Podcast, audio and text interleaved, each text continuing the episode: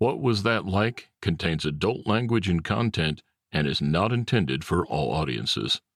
Listener discretion is advised.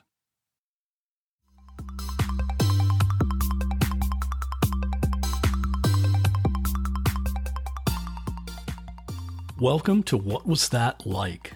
I'm your host, Scott Johnson. This is the show where we talk to regular people, people just like you or just like me, who have found themselves in an extremely unusual situation. We'll hear their stories and get inside their head because we all want to know what was that like. More information about each episode at whatwasthatlike.com. Here we go. Today's story happened last summer. That's July of 2018. William was out riding his bike. He came up to an intersection where he had a stop sign and had to turn either left or right. While he was stopped at that intersection, a car approached from his right and turned left, coming straight at him. What makes this story interesting is that the driver of the car didn't see William sitting on his bike at that intersection because the driver was looking down at his phone. He didn't look up in time, and he drove right into William and his bike. William was knocked to the ground, and his bike was destroyed. Oh, and there's another part of the story that makes it even more interesting. The driver of that car was a police officer, and he was on duty driving his police cruiser.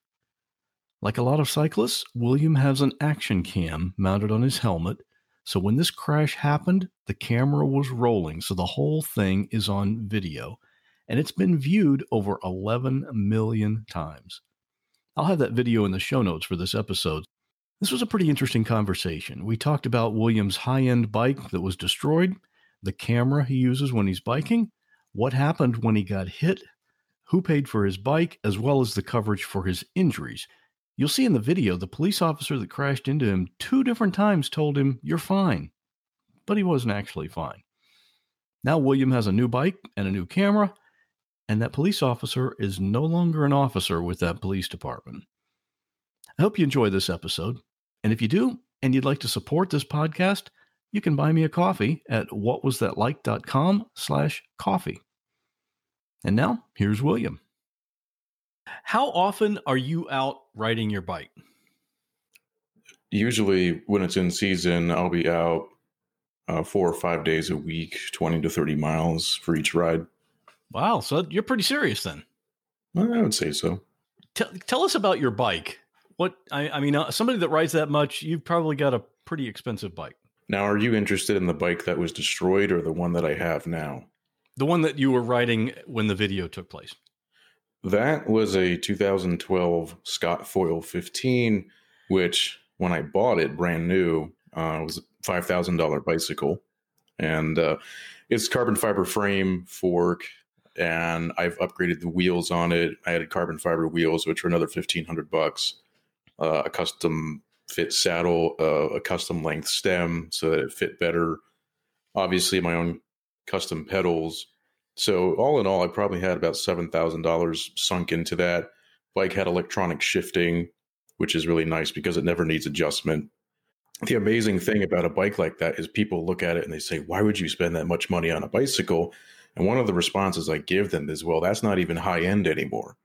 Uh, a top of the line bicycle back then was going for at least ten thousand dollars, and you know, top end now is probably around thirteen to fifteen thousand."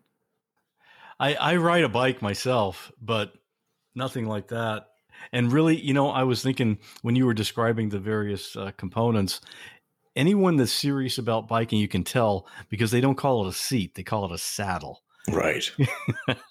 so obviously, you're a, you're a serious cyclist. You know, here in the Tampa Bay area, every Saturday morning, if I'm out, there are always large groups of cyclists, maybe thirty or forty at a time, uh, doing their Saturday morning ride. Do you do that?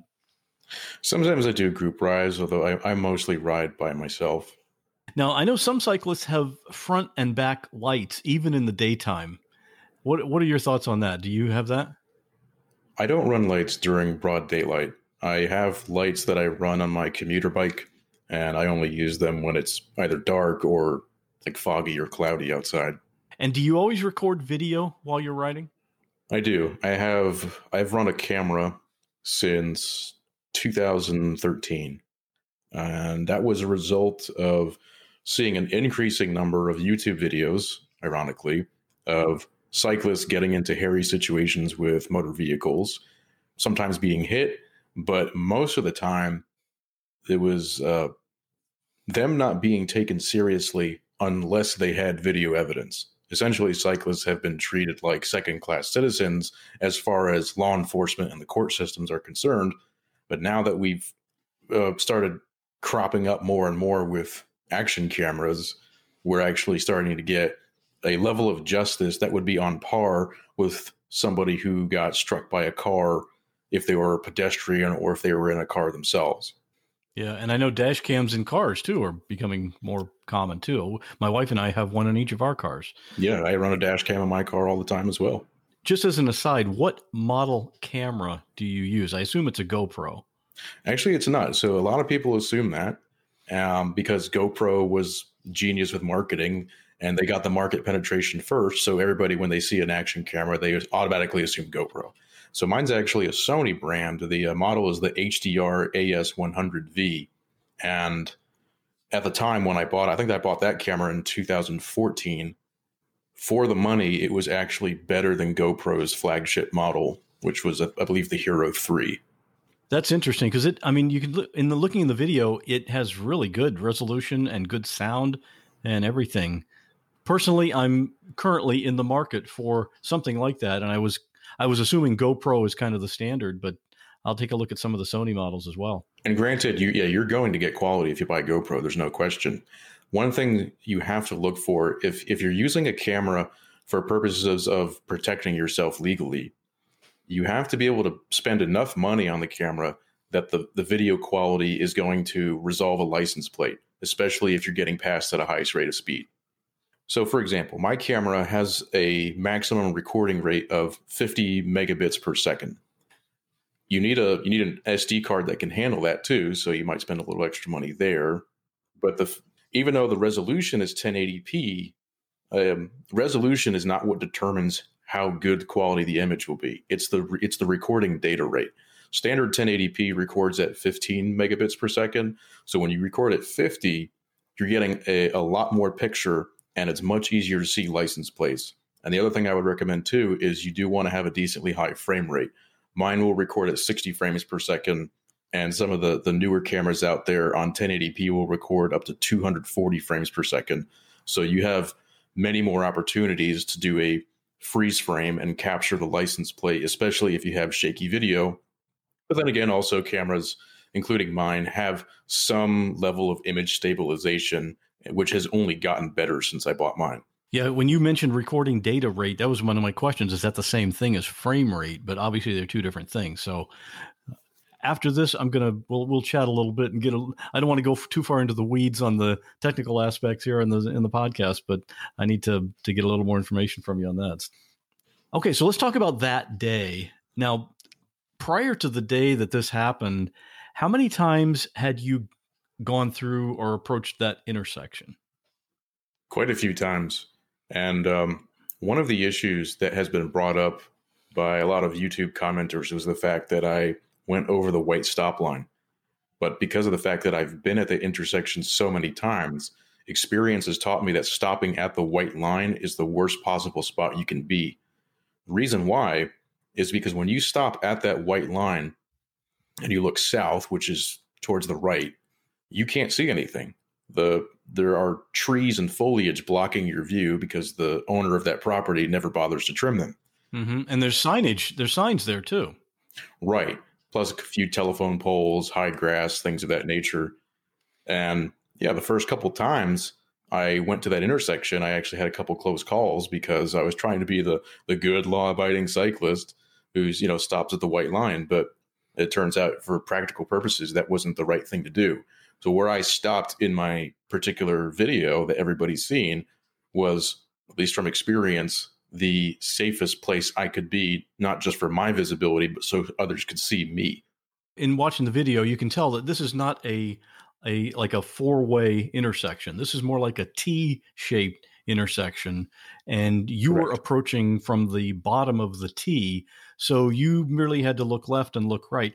Now, in the video, it looked like you waited quite a while there. Is that because you could see cars traveling way down the road, coming approaching the intersection? Yes, and plus the fact too, I was in no rush to be anywhere, so just took a little break and waited for those cars that I saw coming both ways to pass. Plus, there was nobody behind me as well, so it's not like I was impeding anybody's right. flow. And just looking at that, I went on Google Maps and and cut, got a few different angles that I so I could see down each direction of that road, each way, left and right. It's a long stretch of road, so it looks like cars would be coming at a pretty good rate of speed as they approach where you were. They do. It's a 45 mile an hour zone, but people are easily doing 50 to 60 miles an hour. So obviously, it's uh, uh, look out for yourself and protect yourself when you're approaching that kind of a road.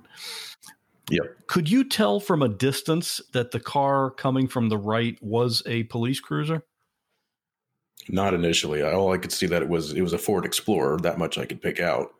And so you saw him turning. Now, of course, the thing is, as as you were just describing the things that blocked your vision as you looked to the right, as he's approaching from your right and looking to the left, those same things would be blocking his vision from you if you'd been back at that at that uh, white line, right? Correct. If I had been back at the white line, his view of me would have been obstructed. Even more, even if he was looking. Exactly. And the other thing that compounded this was even though I saw him approaching from the right, he didn't have a turn signal on, or at least it didn't it did not appear that way. And I assumed that he was going to continue straight. I don't know how many other people do this, but I like to plan my weekly meals.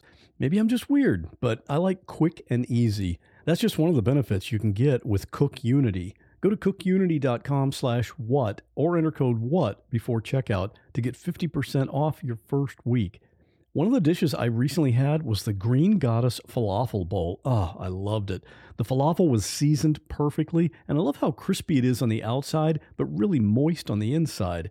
It's a signature dish of Einat Admony. She's known around the world as a chef. You've probably seen her on TV, and her dishes are made right here in Florida, so I'm supporting local business, and I love that. And the convenience of Cook Unity is crazy. I mean, I've got podcast episodes to produce. I don't have time for cooking. These meals are delivered fully cooked. So when it's time to eat, I pick a meal based on my mood for that day, I heat it for a few minutes, and enjoy. The menus are updated every week, so there's always something new to try. You can choose from over 350 meals based on your dietary needs or taste preferences, or go wild and have Cook Unity pick for you because every meal is just amazing. Make the best meal plan ever with the convenience, chef level quality, and endless variety of Cook Unity. Go to cookunity.com slash what or enter code WHAT before checkout for 50% off your first week. That's 50% off your first week by using code WHAT or going to cookunity.com slash what. Something I've been recently making a deliberate effort with is to read more. There are lots of books I want to read, and I try to read every day, even if it's just a few pages. That little bit each day adds up, and it can make a big difference. It's like taking care of your gut even though it's not big, it supports the health of your whole body. Seeds DS01 Daily Synbiotic benefits not just your gut and your heart, which aren't outwardly visible, but your skin too, which you can see. Every morning it's the same thing two capsules of Seed DS01. And sometimes I wonder is it normal to feel this great? It helps support digestive health with optimal gut bacteria levels. And thankfully, that's all backed up by science and all the supporting data is on their website. If you're trying to avoid sugar, soy, peanuts, or gluten, you're good to go. And I was reading the literature and I thought, you had me at vegan because it's that too. And if you have kids, DS01 is the first multi strain synbiotic shown to be tolerable and health promoting in a cohort of children aged 3 to 17. And you can use this promo code to give it a try. Trust your gut with Seeds DS01 Daily Synbiotic. Go to seed.com slash what and use code 25what to get 25% off your first month. That's 25% off your first month of Seeds DS01 Daily Synbiotic at seed.com slash what, code 25what. Now, it looked like as he was making the turn, it just appeared that you didn't have any time to react at all. No, I didn't. And there are some people who say that I had the opportunity to jump out of the way, and it's really not that simple. By the time your brain processes the fact that something is coming at you, with that short of a distance, there was no time to even attempt moving out of the way. And when you're straddling a bicycle with one of your feet clipped into your pedals, that's just not a practical decision you can make. This is Scott cutting in here. I wanted to play the audio portion of the video that William recorded of when he got hit, so you'll kind of know what that was like as he's telling the story. What you'll hear is William's bike as he comes up to the intersection and waits. Then you'll hear one car go by. After that is when the police officer approaches and turns left, head on into William and knocking him off his bike.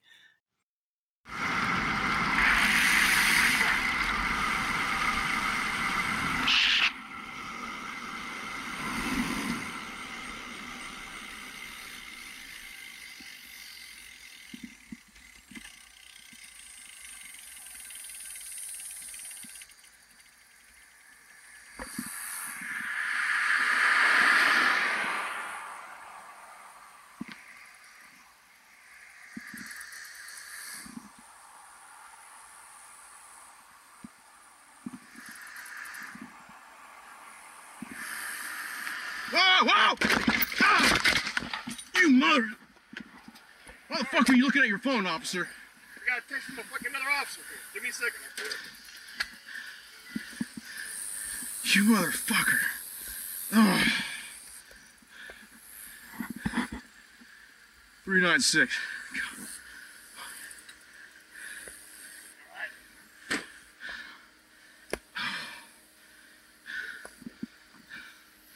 God damn it. All right. Start with this guy. Why are you texting? I don't care if you're I texting. wasn't, I wasn't texting. I was looking at my phone. Either it. way, Yeah, I know. It was my bad. why are you doing that in a turn? I, did, I, I wasn't paying attention. Officer, holy shit, dude. Ah. I can walk. Uh, how's my arm look? Your arm's fine. How about this one? You're fine. I There's need. no, there's no, no abrasions. That's the, only, that's the only abrasion you got right there. Jesus fucking A. Got one here. Uh, uh, right. You got band-aids? Yep, I do. I guarantee Oh, yeah. fucking to you my frame's cracked. Jeffrey, bicycles. Now, the camera doesn't show. How did the car make contact with your bike? Did it, did it just run into the front tire, or did he hit the side of you, or how did that happen? The, the front of his vehicle hit hit my front tire. Okay. And that kind of knocked you off the bike. Yeah, he spun me about 180 degrees counterclockwise. Can you describe just from the from the moment that you saw him that he's going to unavoidably hit you? Can you just describe what happened there as it as it happened?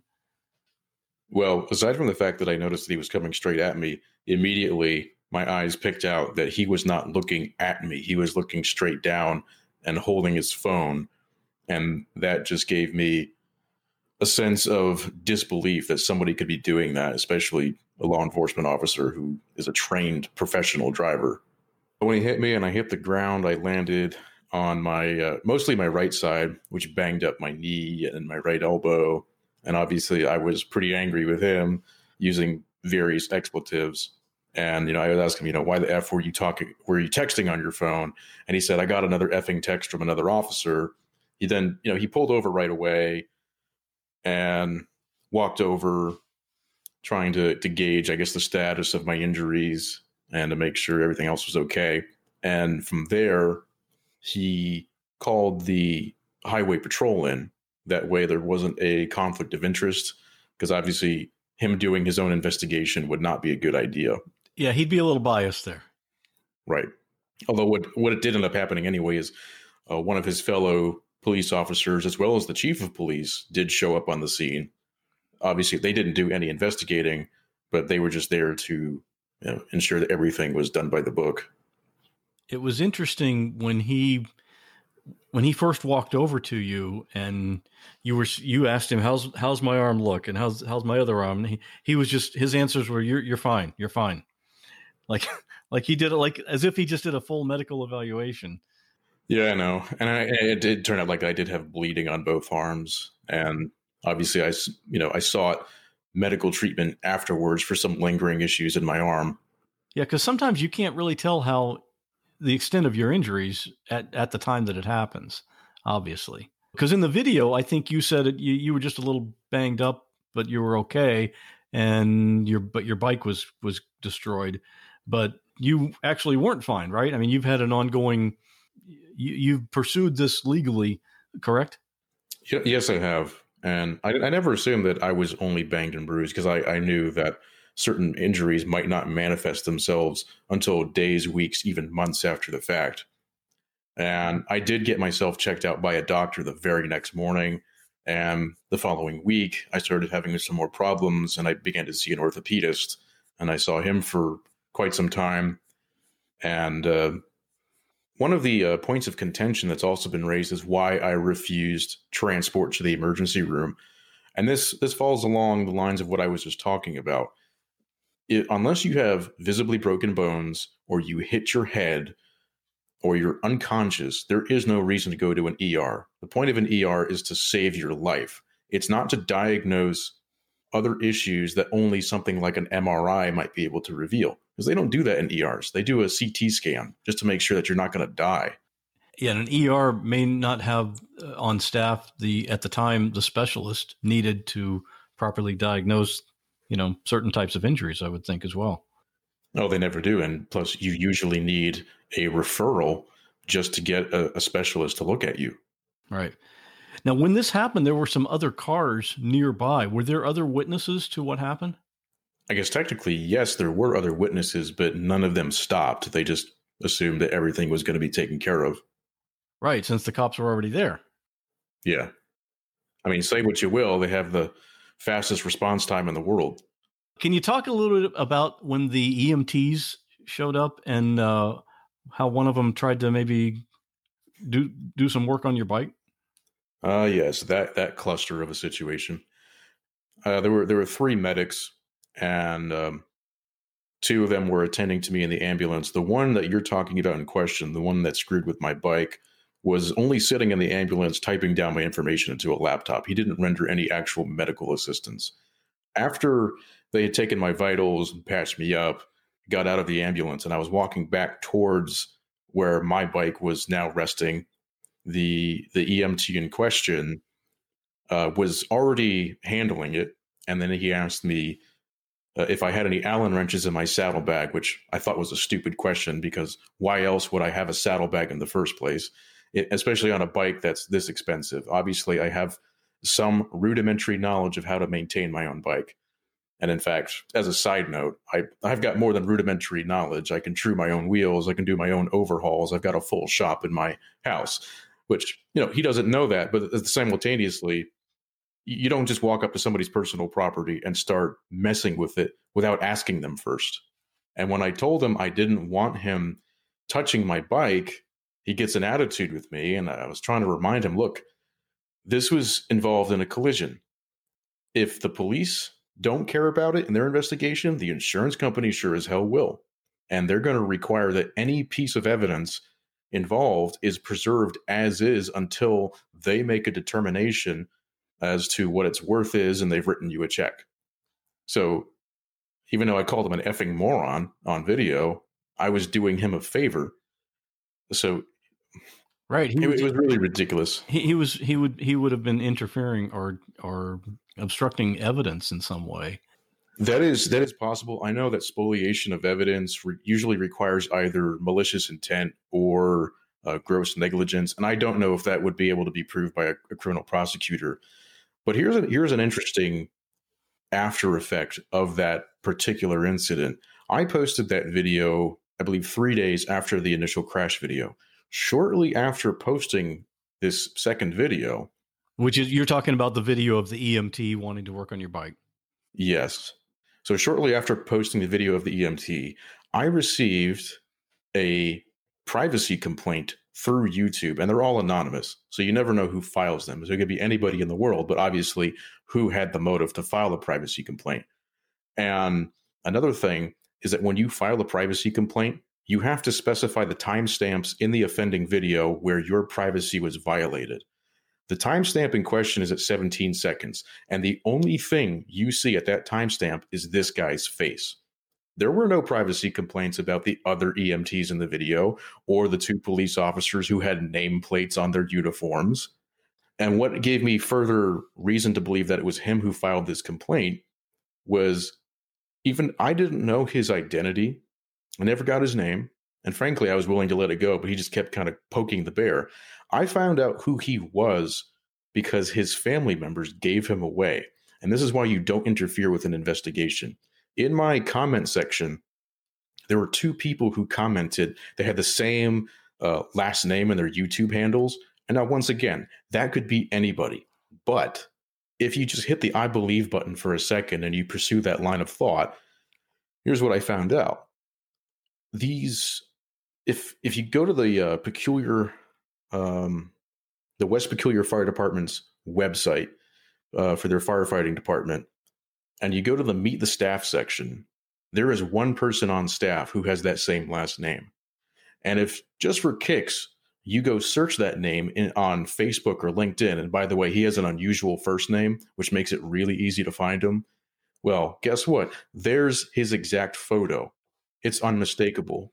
And then if you go digging further into his Facebook pictures, you find the same names of the two family members who were trying to defend him. It's his wife and his son. And they use the same profile pictures in their YouTube profiles as they do on Facebook. So it all made sense. America. We are endowed by our Creator with certain unalienable rights life, liberty, and the pursuit of happiness. Grand Canyon University, we believe in equal opportunity, and the American dream starts with purpose.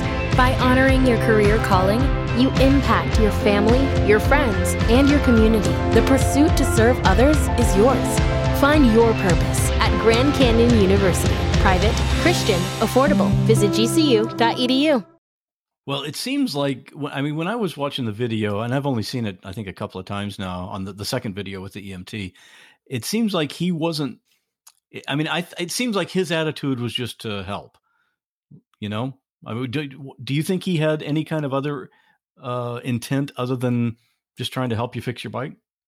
Well, I'm not going to say for sure, but again, if you're trying, if you're just trying to be helpful, why would you change your attitude completely when the owner of said property asked you politely not to mess with it?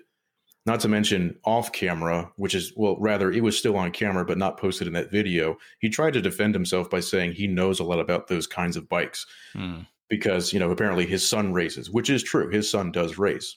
But even then, even if you are the father of a successful racer, that doesn't mean that while you're being paid to be an EMT, that you're also an on-site bicycle mechanic.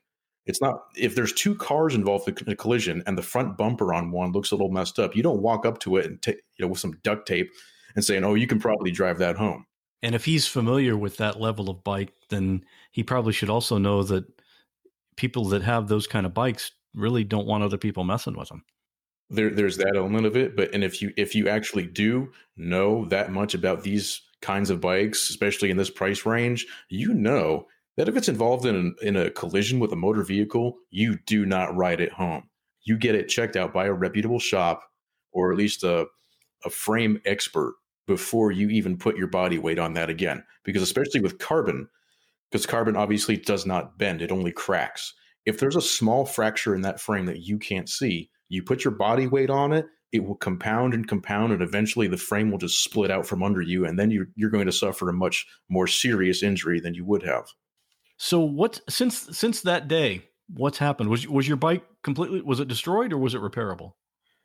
Uh, it, it was it was totaled i first took it to dave's bike shop in raymore and they they did a pretty thorough look over it the one thing they did not do was try to inspect the inside of the frame because the shop owner felt like he didn't have the capability of doing that so he recommended that I take my bike over to a guy named Steve Smithers, who owns Smithers Customs in Olathe, Kansas.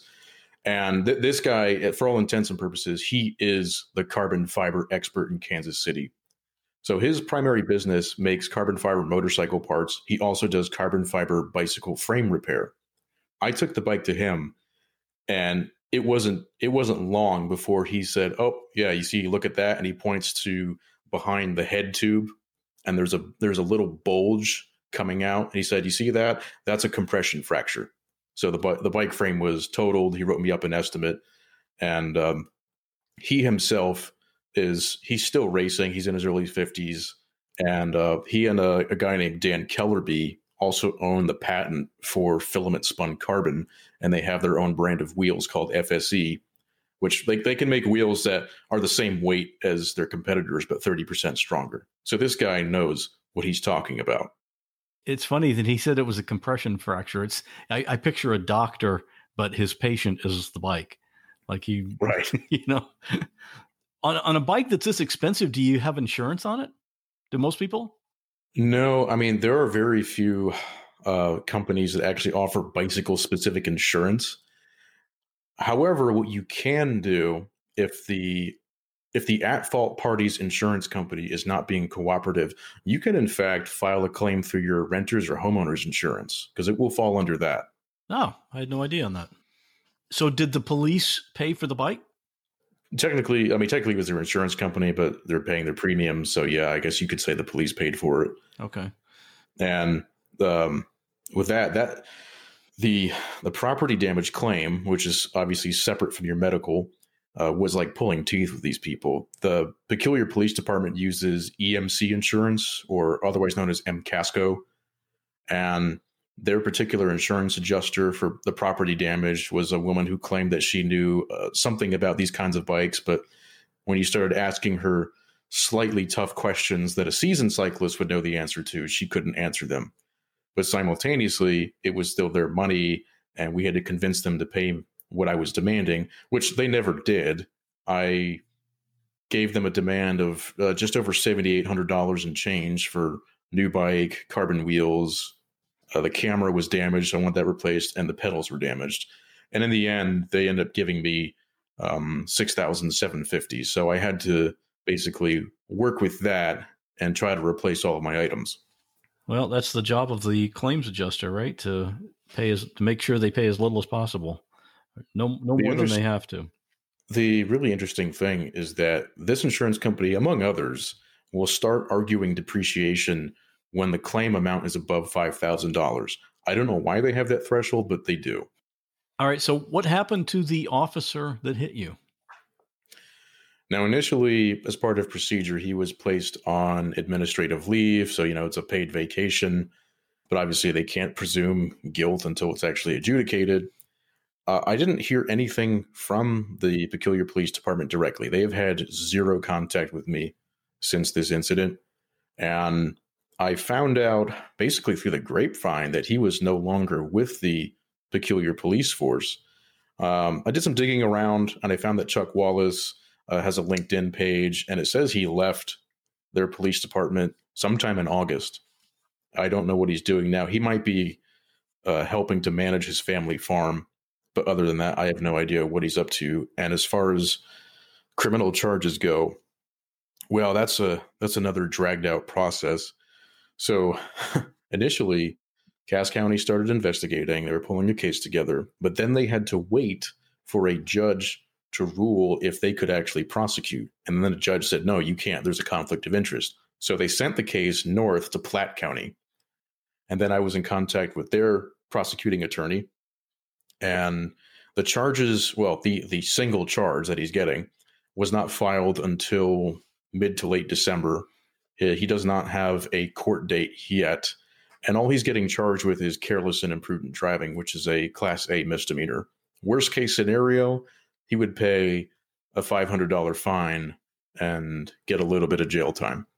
Well, I know the the uh, the laws about uh, distracted driving, whether it's texting or or whatever uh, vary from state to state and even county to county. So, but he's no longer he's no longer a police officer though. Correct. Have you ever heard from him? I mean, it looks like I mean the town of Peculiar. Obviously, it's kind of an odd name anyway, but it seems like it's it's a small town that people, you know, you might run into somebody in the grocery store or something. Have you ever had any contact with him since then? I have not. And at the time, I was living in Raymore, which is the town directly north.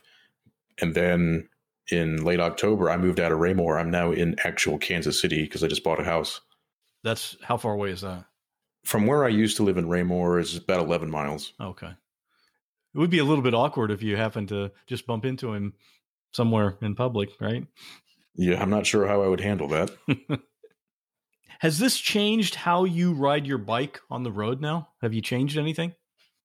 No, because I've always been pretty aware of um, cars around me, what they do. It's just, it's one of those things. I mean, this is one of the situations that really wasn't avoidable. It wasn't avoidable for you. Obviously, he could have avoided That, it. that's what I meant. Yes. Right, right. Obviously, if he had been paying attention to the road, this we wouldn't be talking right now. Man, he must have just, you know, as soon as something like that happens, he's got a, I can't imagine what went through his mind. Well, I know, I know he felt bad about it, but he's probably thinking that he's screwed and that his career's over. You know, I your video on YouTube has at this point has gotten over 11 million views. hmm So, what do you think? What, what if you hadn't gotten this on video? What? How do you think it would have played out differently? It's hard to say. Um, there are there are some cynics out there who think that this whole thing might have been swept under the rug by the police department, and that they would try to levy blame on me, possibly ticket me for something. I don't know what, but the fact of the matter is that having the video is indispensable and clearly shows who was in the right, who was in the wrong.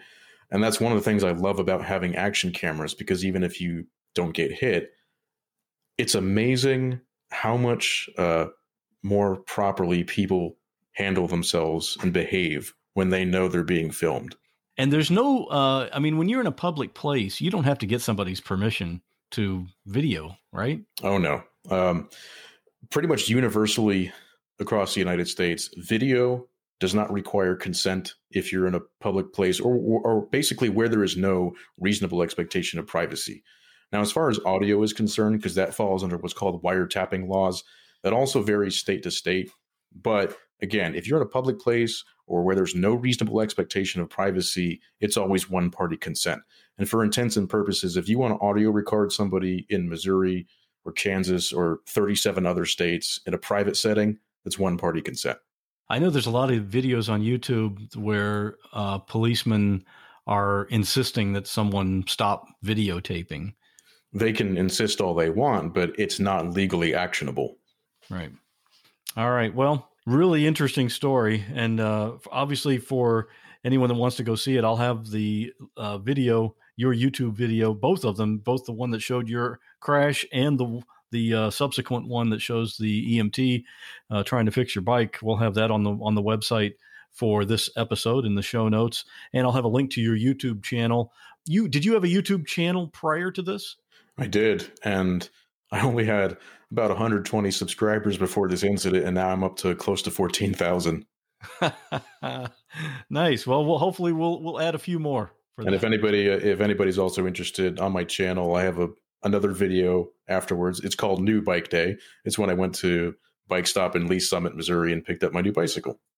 nice, that's a happy ending to this story. Then Oh yeah, I, I I give the owner of that shop a lot of credit, a lot of props because I told him about my constrained budget, and I said, "Look, I, I need to be at a certain figure out the door, and if I'm being unreasonable, just tell me." But he said, "Look, normally I can't sell a brand new 2019 bike that hasn't hit the stores yet for anything less than MSRP plus tax, but I'll call my giant rep and call corporate, which he did, and." ev- They knew about the story. Obviously, every bike shop owner in the in the country knows about it.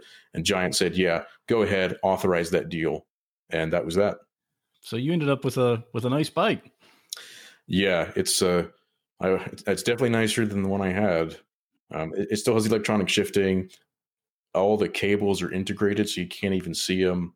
They designed this this bike to be fully aerodynamic, and another thing it has is a built-in power meter in the crank, which, if you're going to spend in that price range, is unheard of. What, can you describe what is a power meter in the crank? a power meter uh, consists of a set of strain gauges and it sends a wireless signal to a compatible receiver showing how many watts of power you're producing. That's interesting. I never heard of that.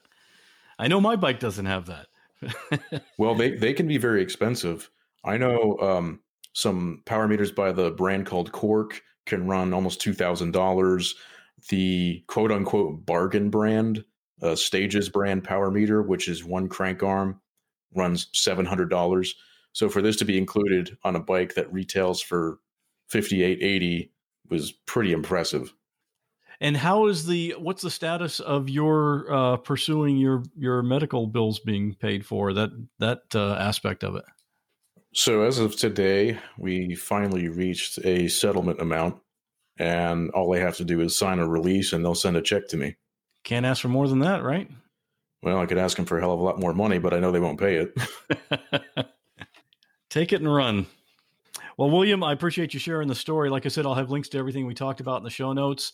And I'm glad it worked out for you and sure happy because it could have been a lot worse, right? Certainly could have been. Thanks for sharing your story with us. Thanks for having me on. Thanks for listening to this episode. My goal for each show is to introduce you to people and stories that you just won't find on other podcasts. If you want to help support the show, you just need to subscribe, and that way you'll never miss an episode. You can click on any of the subscribe buttons on the website, which is whatwasthatlike.com. You'll see all the links right there at the top where you can subscribe directly to this show on Apple Podcasts, Google Podcasts, Google Play Music, Spotify, Stitcher Radio, or on whatever app you use to catch your podcasts. And you'll see there are also links to Twitter and Instagram, so you can follow us there, and I hope you do. And if you really want to connect with me and get in on the discussion with other listeners to this show, you can join our private Facebook group. You can find that at whatwasthatlike.com forward slash Facebook. And of course, you can always email me directly at scott at whatwasthatlike.com or just go to the website and click on contact. I'd love to hear what you think of this episode or a previous episode. Thanks again for listening, and I'll see you on the next show where we'll once again ask the question what was that like?